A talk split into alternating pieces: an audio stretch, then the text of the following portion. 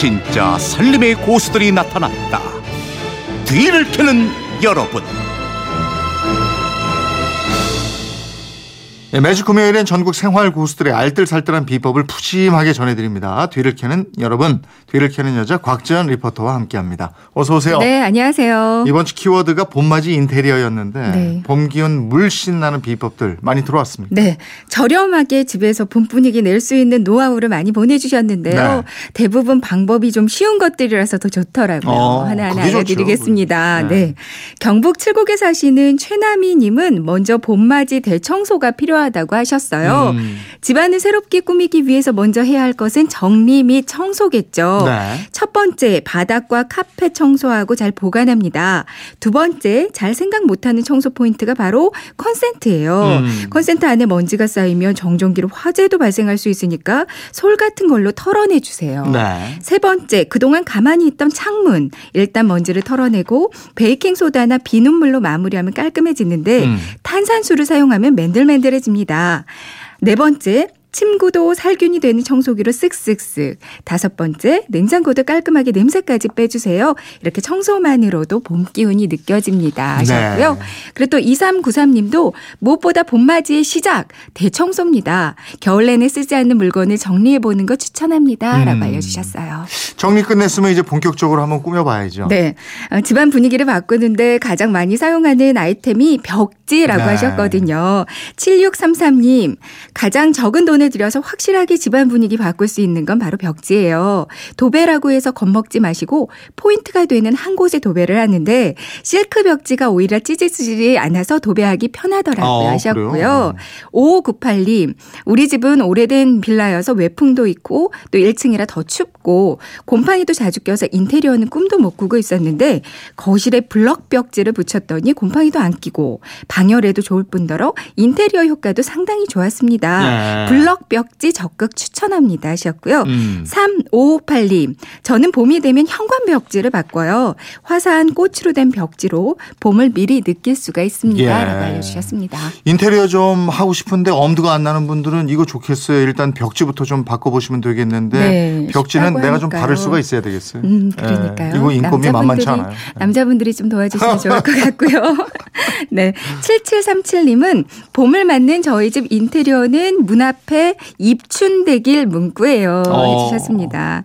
6259님은 분위기가 확 반전되는 인테리어 팁. 산뜻한 컬러로 쇼파 패드를 바꿔보세요. 네. 8791님, 식탁보를 바꿔보세요. 꽃으로 프린트된 화사한 색깔로 하면 눈도 즐겁고 입도 즐겁습니다. 거기다가 프레지아 꽃 한다 봐도 코를 자극한답니다. 아니 알려주셨어요. 이거는 진짜 그렇더라고요. 집에 꽃 말이에요. 네. 그거만 몇 군데 놔도 집안 분위기 완전. 달라져요. 맞아요. 비법 몇 개 더 알아볼까요? 네. 4908님은 제가 했던 쉽고 저렴하게 집안 분위기 바꾸는 방법은 우선 집안의 가구나 집기들의 위치를 살짝 바꿔보는 겁니다. 그리고 그림 액자를 걸어두거나 인테리어 조명으로 집안 조명을 바꿔주면 봄의 향기를 만끽할 수 있을 거예요.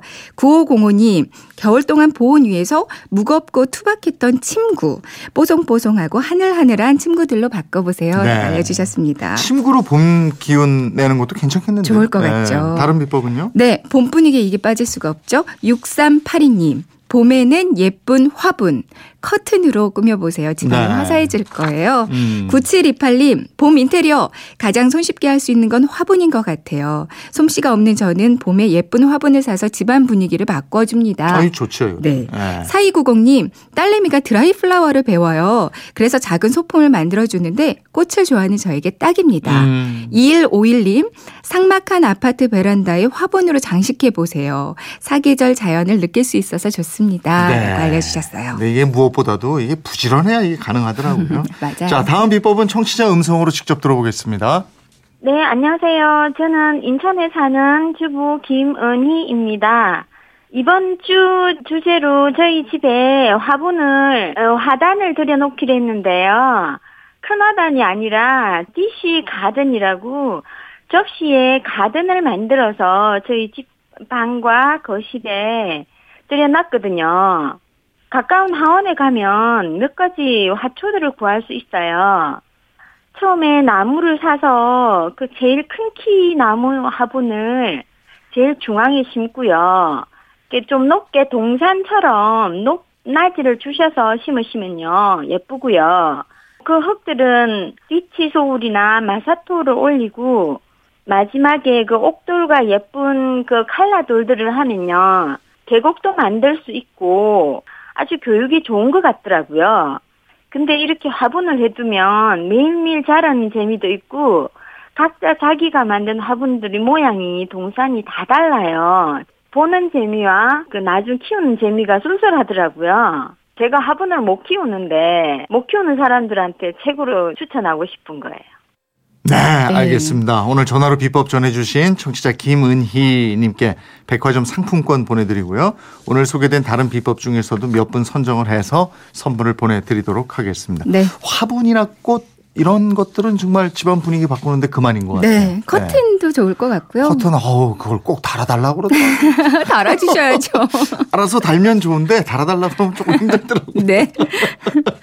자, 다음 주 키워드는 뭔지 좀 소개 좀 해주시죠. 네, 매월 넷째 주는 그의 재활용 주간이잖아요. 그래서 다음 주 주제는 여러분들의 재활용, 그 중에서 플라스틱 재활용으로 한번 정해봤어요.